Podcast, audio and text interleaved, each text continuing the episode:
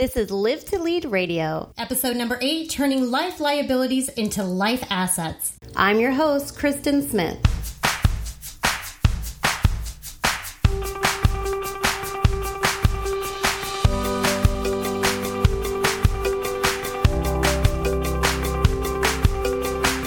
Inspiring leaders want to break the excellence barrier by reaching greater heights. They are ready to unlock higher performance by expanding their horizons to capture sustained, desirable outcomes for both business and life application. But there's a problem. Many leaders today are tapped out, immobilized, and feel completely unfulfilled. Why? Because of unnecessary distraction and lack of the right support, leaving them completely off course.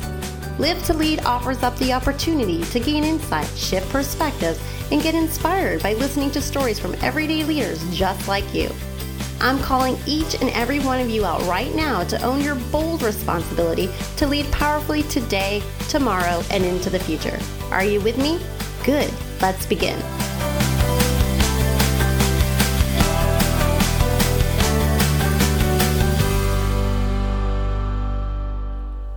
Honored to introduce today's guest, Joel Elston. He is a life, health, and recovery coach. I had the honor and privilege to speak to Joel about a month and a half ago, and we had an engaging conversation. And I was absolutely intrigued and captivated by his story. Many of us go through some tough times in life, and there are a lot of us that stay stuck. What impressed me so much about Joel was not only did he take what seemed to be a, a very difficult situation that didn't really seem possible to turn around into something magnificent. One of my favorite things that Joel talks about is how what is a liability in our life can absolutely be turned around into an asset by simply changing your focus, your mindset, right? Your thought based process, and knowing that by putting on self imposed limitations is really where we get blocked and stuck.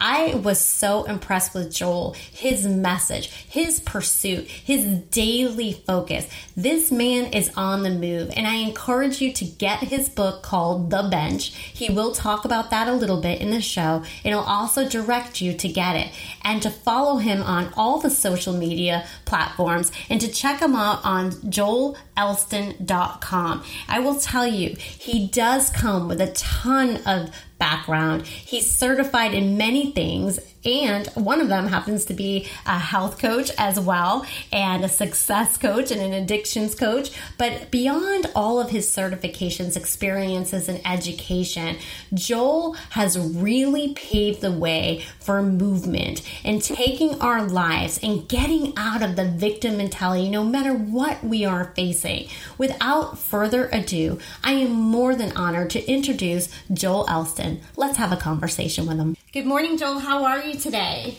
I am fantastic. How are you today? Oh, I'm good. I'm good. I'm excited about our show today because I know we spoke back in what I believe to be May and I was so intrigued about your story and just your professional journey. So I really want to extend my sincere gratitude to you for being on the show today. We actually met via Facebook, I believe, mm-hmm. and uh, we have a very similar belief system. And when you mentioned you were doing a podcast, I was very excited. My life journey has sort of led us sort of the same path that you've been on, different background, but a, a, the same arrival. And so the the concept of what you're doing doing is exciting to me, and I'm really, really honored to be able to participate with what your your project is here. Well, good, good deal. This journey that we are on professionally and in life, right, is it's quite a journey, isn't it? Absolutely. it really, really is. But I just believe when you have that tug and that pull to make a difference, you you have to run with it, you know? Well, and that that's the the awakening of the the journey. I came to a point where I had a lot of struggle and a lot of my struggle was self-induced and and I felt I was cursed and and really uh, once I was able to adjust my perspective of where I've been, I, I realized that I had survived despite everything that happened. I was still going my change of perspective changed the whole journey. It became sort of a challenge. I understood I was exceptionally resilient. I had survived. I had a, a unique, uh, and, and I, I, never like to complain about childhood. I, I, think everybody has their own thing going on there. I had uh, points of my childhood that had a lot of addiction that I grew up in, a lot of uh, dysfunction, and not an excuse for behavior, but I, I seek how I could get off course with that beginning. But I ended up turning it around and making what some would perceive as a liability into an asset. Mm. Uh, I use my background in my work daily. I inspire other people. I, I, really love the job I do now. I do life coaching and I do consulting for, for businesses. I've been CEO of companies and I really have just stumbled across what I feel is sort of a secret to everything.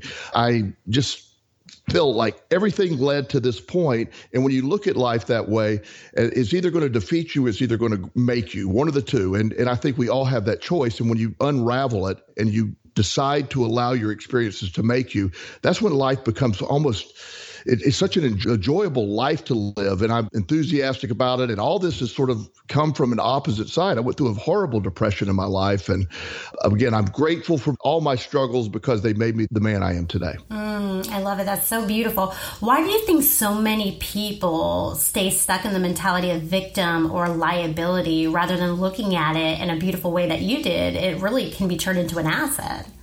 It really can. And I, before I say anything about that, everybody's situation is different. So mm-hmm. I'm not in a mm-hmm. position of judgment over anyone. Right. Uh, I am just saying from my personal journey, I, I think as a society, and it's gotten worse over the last several years, in my opinion, we have made ourselves victims. We're a victim society. It's always about placing blame. Anything but us is the problem. And you know, one of the concepts that sort of changed things for me is regardless of where we're at, today is a new day. This is a gift of another day. Whether I'm in business, whether it's my personal life, and my business and personal life are so entwined that I just sort of view it on one continuum.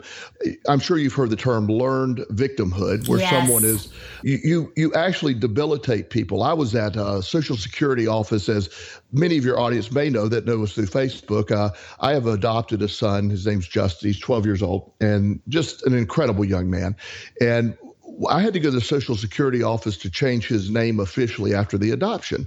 And so, as I was sitting in the Social Security office, and again, not in a position of judgment, but as I observe people's behavior, I'm hearing the conversations of everyone of how they're going to meet with the, the person at Social Security to maximize their benefit of disability. They're trying to make their disability more valuable. Instead of 600, they're hoping to get $700 a month. And mm. and the perspective was such that of disability. And, and again i'm not critical of people that are right. in disability but that mindset of i'm a victim of the system and i need to be taken care of that is the most debilitating mindset there is. I know people that are incredibly successful that came from horrible backgrounds that are far more disabled than you know than many of the people sitting in the room but it's almost a benefit. There's a, a sign in the national parks that said please don't feed the bears because they become dependent on that food. Well, it, you debilitate the bear by not letting them do their own hunting. And as humans, I think we've become a society that wants to say, well, none of this is your fault. Well, and some of it may not be, but at the end of the day, what has happened to me is really irrelevant to this point when I decide that I'm taking action today. I'm in charge. I can't help what happened, but I'm in charge of how I recover from what happened. And that that flips that whole concept. I've seen again miracles in people that have no concept that they're just raised in victimhood and they change and they become so empowered. They're some of the most successful people I've ever met in my life. And I, I value resilience as the, the utmost human trait. Oh, I love that. That's so true. What a beautiful perspective, honestly. So, as the author of The Bench, several years ago, you felt like your life was over, that you had lost everything, and really had considered some some tough decisions at that point. And so you were sitting on the bench, and that's the name of your book. Can you take me there and just tell me why you named your book The Bench and how it, you just gave birth to this book? I had to develop a severe addiction to gambling. Uh, it had taken everything. It, it had cost me uh, my job with my father. Uh, in his insurance agency. I had I I'd gotten out of control with my gambling. I lost pretty much all my friends, the place to live. I was homeless. And uh, the, after I'd left my dad's company, I went to work for another company, and uh, my gambling got out of control again. And I found myself facing criminal charges, and I, I was unable to just deal with my gambling problem. So I I ended up, of all places, Anna Maria Island is a place that when I was a child we went to a lot. I, I didn't really have much going on in my life. And I ended up in a halfway house that just happened to be on Anna Maria Island, which to me just seemed amazing that, you know, maybe that was a sign. Mm-hmm. And right down the road from the house that we lived at is this little bench. Uh, and I was sitting on this bench right by the Gulf of Mexico, and I was having to decide it, and it was this blunt, and I, you know, it's not a really comfortable topic. I knew I couldn't live the way I was living. I had a couple of choices that, and it really boiled down. To, in a sense, there was just two choices.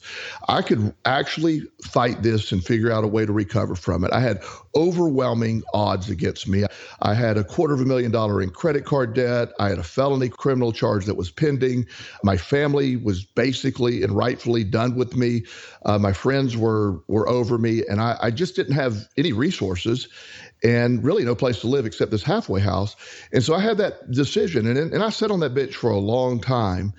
And I said, I'm either going to end my life or I'm going to live my life, but there will no longer be this in between. And I understood that the concept that I was looking at of rebuilding a life of very limited employment opportunities as a convicted felon, my credit was shot, and I'm not a handy person by any means. So the idea that I wouldn't be able to do anything in a profession that I was required to be licensed or have a background check, or at least that's what I thought so I, I, knew it was going to be a tough road, but I made that decision the day sitting on the bench that I would I would make that happen. And over the course of the next several years, uh, I lived in that halfway house for a long time. And while I didn't realize it at the time, I would daily go to that bench and I would sit on the bench and I would meditate and I would pray. And I would, uh, it was a slow process in the beginning, but I just was determined not to give up. And I was not going to gamble and I was going to make the character changes that were necessary. I worked hard and and I worked three jobs and I paid back my restitution and I paid back all my creditors and I, I just worked incredibly hard to build everything back. I reunited with my family. Uh, they always were supportive, but they, they really couldn't help me anymore until I decided to help myself. And so I started to realize as I was going that not only is it possible that this was making me stronger. I somehow always viewed I was going to have a weakened version of a life or a lessened life because of what I've been through. But somewhere in this journey, I had made the decision or made the discovery this journey is actually strengthening me. I, I, was becoming more resilient and, and more focused and, and starting to believe in myself more. So I kept having things happen that seemed to be unlikely and uh, in, a, in a positive way. As much as there was a negative spiral in my life, there was such a positive change. You know, everybody says, you know, well, you ended up being really lucky. And I go, yeah, luck was described as really was a lot of hard work. I was I was working very hard and became lucky. They were synonymous. Right, and, right, uh, right. So uh, so all of this, Kristen, was such an exciting time. And I'm not trying to paint it as totally rosy. There was ups and downs, yes. and and I had to independently of uh, and I believe this happens independently of uh, a gambling addiction. I had a horrible addiction to depression in a sense. I had been depressed so long that I my mindset was conditioned. I anticipated the worst, pretty much like we were discussing a moment ago. I had fallen into the role of self pity and victimhood. It, it, was hard to pull yourself out of that, but I started realizing wait a minute, I can do this. And uh, that really began the journey that what I describe as nothing short of a miracle as we continued. So that was the beginnings of it all. Wow. And so many people have difficult journeys of their own, right? You know, Absolutely. they right. And and so with that, a lot of people when they're on that journey, they don't realize how important it is to change your thought system. Would you agree? Well, that's everything. There's a book by Dr. Daniel Amen. It's called Change Your Brain, Change Your Life. And in changing your brain, the thought process begins to change. And there's a there's a chemical reaction. There's a there's a term called neuroplasticity. The brain has the ability to adapt and change. And you you do that through a, a self-programming method of rethinking things when your thought base is negative and you you are anticipating the negative you unintentionally attract the negative and, and i'm speaking from my personal experience that's what i've found when i change my perspective to positive it felt so uncomfortable i was so conditioned to anticipate the negative happening. I conditioned myself to see that.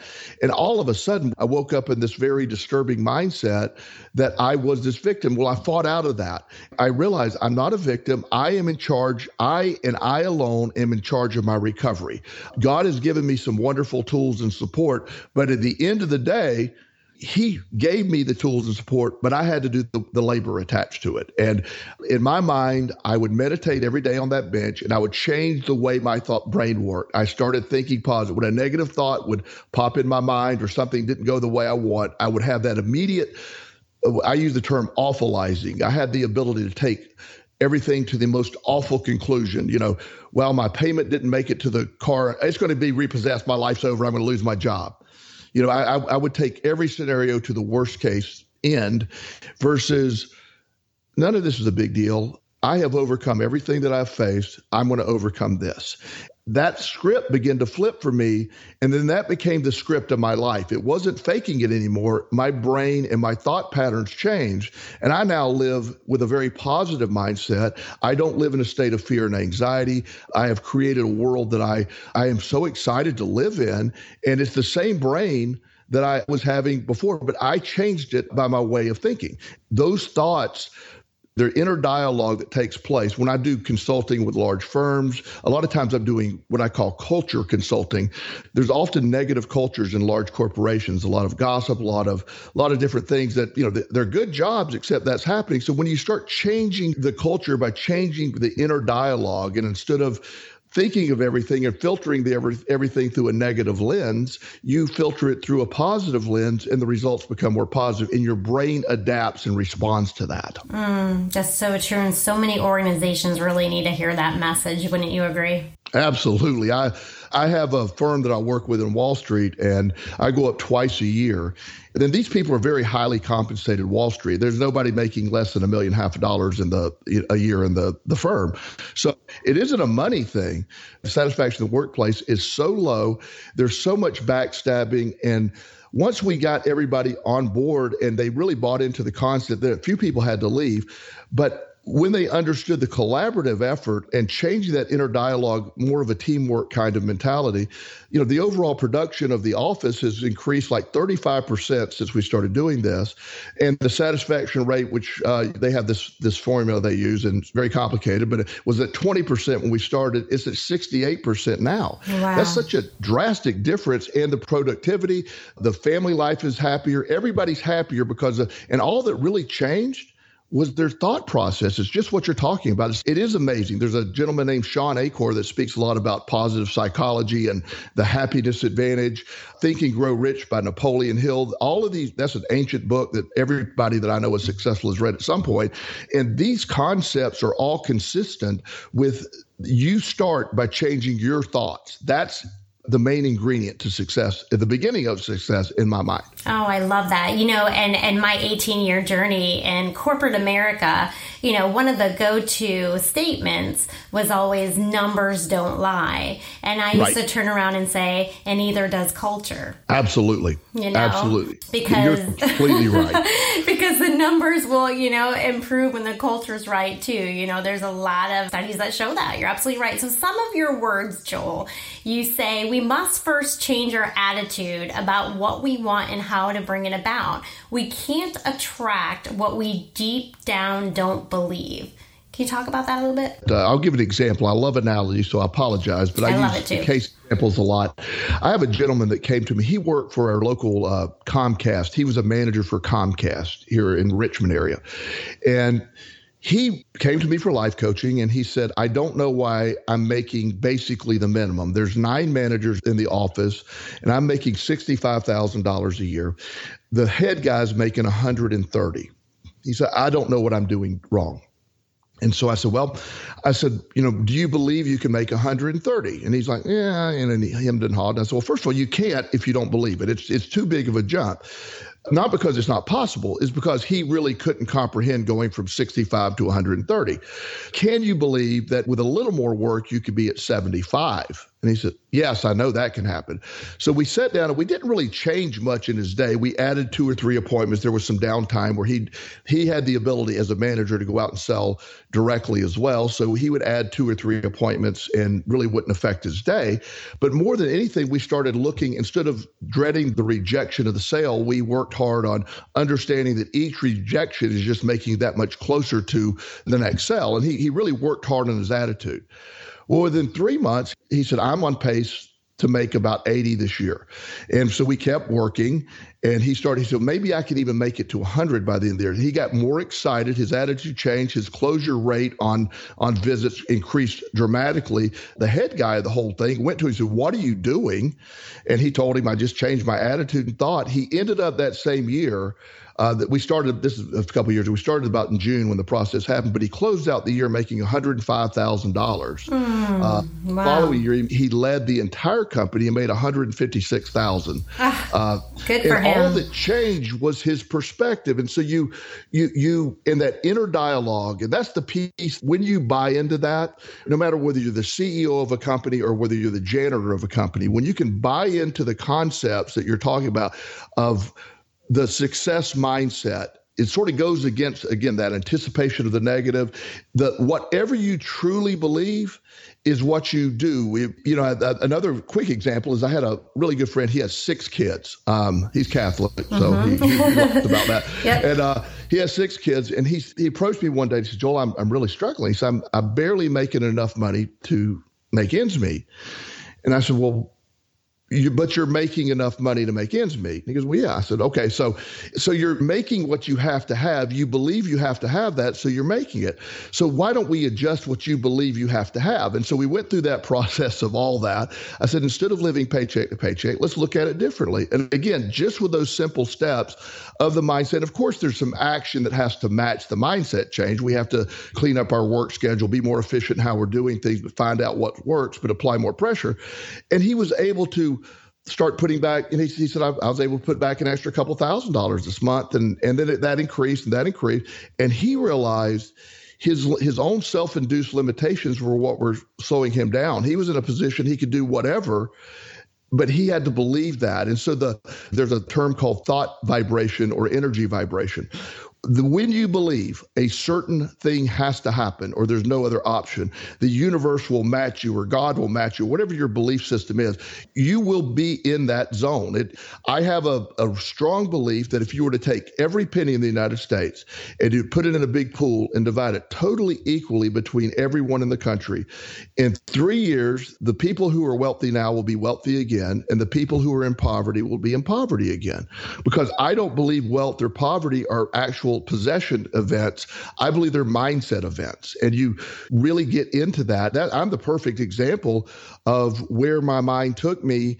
And when I started to believe differently, then I realized the limits that I have been living through are self imposed. I mean, at one point I mentioned I was scared that I wasn't going to be able to make a living uh, as a convicted felon and all these other limitations that I imposed. I, I make a, a, very comfortable living. I have a great lifestyle. I'm a single male who adopted a child as a convicted. Mm. That's not a limitation. That's a strength. Absolutely, absolutely. So, just as you say that once you believe it, you can invite it into your life. Absolutely. That is the concept of the big term we're speaking of the law of attraction. It's what we attract, what we believe. And, and we invite this into our life. It's science in my mind. It works. I've never seen it fail when people apply it properly. Mm, absolutely. One other point I want to talk to you before we let everybody know about your book, where to find it, how to follow you, is you always say to look for opportunities that appear to be problems is a really great place to start. I think that is one of the great tools. I, I use the phrase in various terms often, but I, I will say incredible opportunities appear to us daily. Unfortunately, they're often disguised as problems or trouble or traumas, and you never know when those opportunities are going to be there. So, when your eyes are open and you're looking at opportunities, I have worked with countless people who have lost their careers and have ended up moving on to something far more lucrative than they were before all they had to do was change that loss of I lost my job. That and, and losing your job is very traumatic. I, I understand that. But when you get past that trauma piece, there's a brand new option available. I've seen an accountant one time in Charlotte that lost his job and he was devastated. He, he worked for Bank of America when the crisis in 2008 he randomly, through a bizarre chain of events, started garbage collection just to, for the local neighborhood to help in charge of people a little bit. He sold his garbage company after he built it up over five years to Waste Management for $5 million. Mm, wow. That started because he lost his job. And when you talk to him now, what is the greatest thing that happened to you? He said, losing my job from Bank of America. See, wow. So, as you say, you must take action, and being lazy simply yields the deserved results, correct? Exactly. The, the path of least resistance always brings the least results. I love it. Joel, tell everybody where to find your book and how they can continue to follow you and your message. Thank you for the opportunity. My book is called The Bench, and it's by Joel Elston. It's available on Amazon. You can get it in uh, any form that you can get it paperless or, or you can get the hard copy or, or the soft cover. Uh, it's available that way. JoelElston.com is my website. I'm on Facebook under Joel Elston. Email if somebody wants to email directly is joelelston at gmail.com. I'm also on Instagram, so I'm easily accessible. Often um, when you type in Joel on Google, it, it wants to give you Joel Osteen. yeah, it, it, it's close. It's close. Hey, but, uh, that's a good. Yeah. That's a good one. yeah, I do consulting. I do life coaching. I've worked with professional athletes, uh, just all types of people. I'm currently working on three different books as well, finishing those up. So and, and I do public speaking. So I have a lot I have a life that I, I love. I love sharing my, my mission and my journey, and, and I love seeing people thriving with that mission. So it's a, again, it's such a great opportunity to speak with you. I really appreciate it. You are so welcome. You are on the move, and I know that so many eh, people appreciate the work that you do. And I know it's not always easy, but just want to express my gratitude to you for all that you're doing. You are an influencer, you're making a difference, and it's such an honor to know you. You as well. Thank you so much. You're welcome. Thanks, Joel. You know, it just never gets old talking to Joel Elston, and I'm sure I'm positive you were able to use some of his tips, strategies, and suggestions for immediate tactical implementation. If you think the time is now to make a shift in your own life or in your business, I do invite you to consider checking out coaching today. Check me out at www.kristensmithworldwide. And if you think that you are absolutely ready to embark upon a new journey, let's have a conversation. Until then, be unstoppable.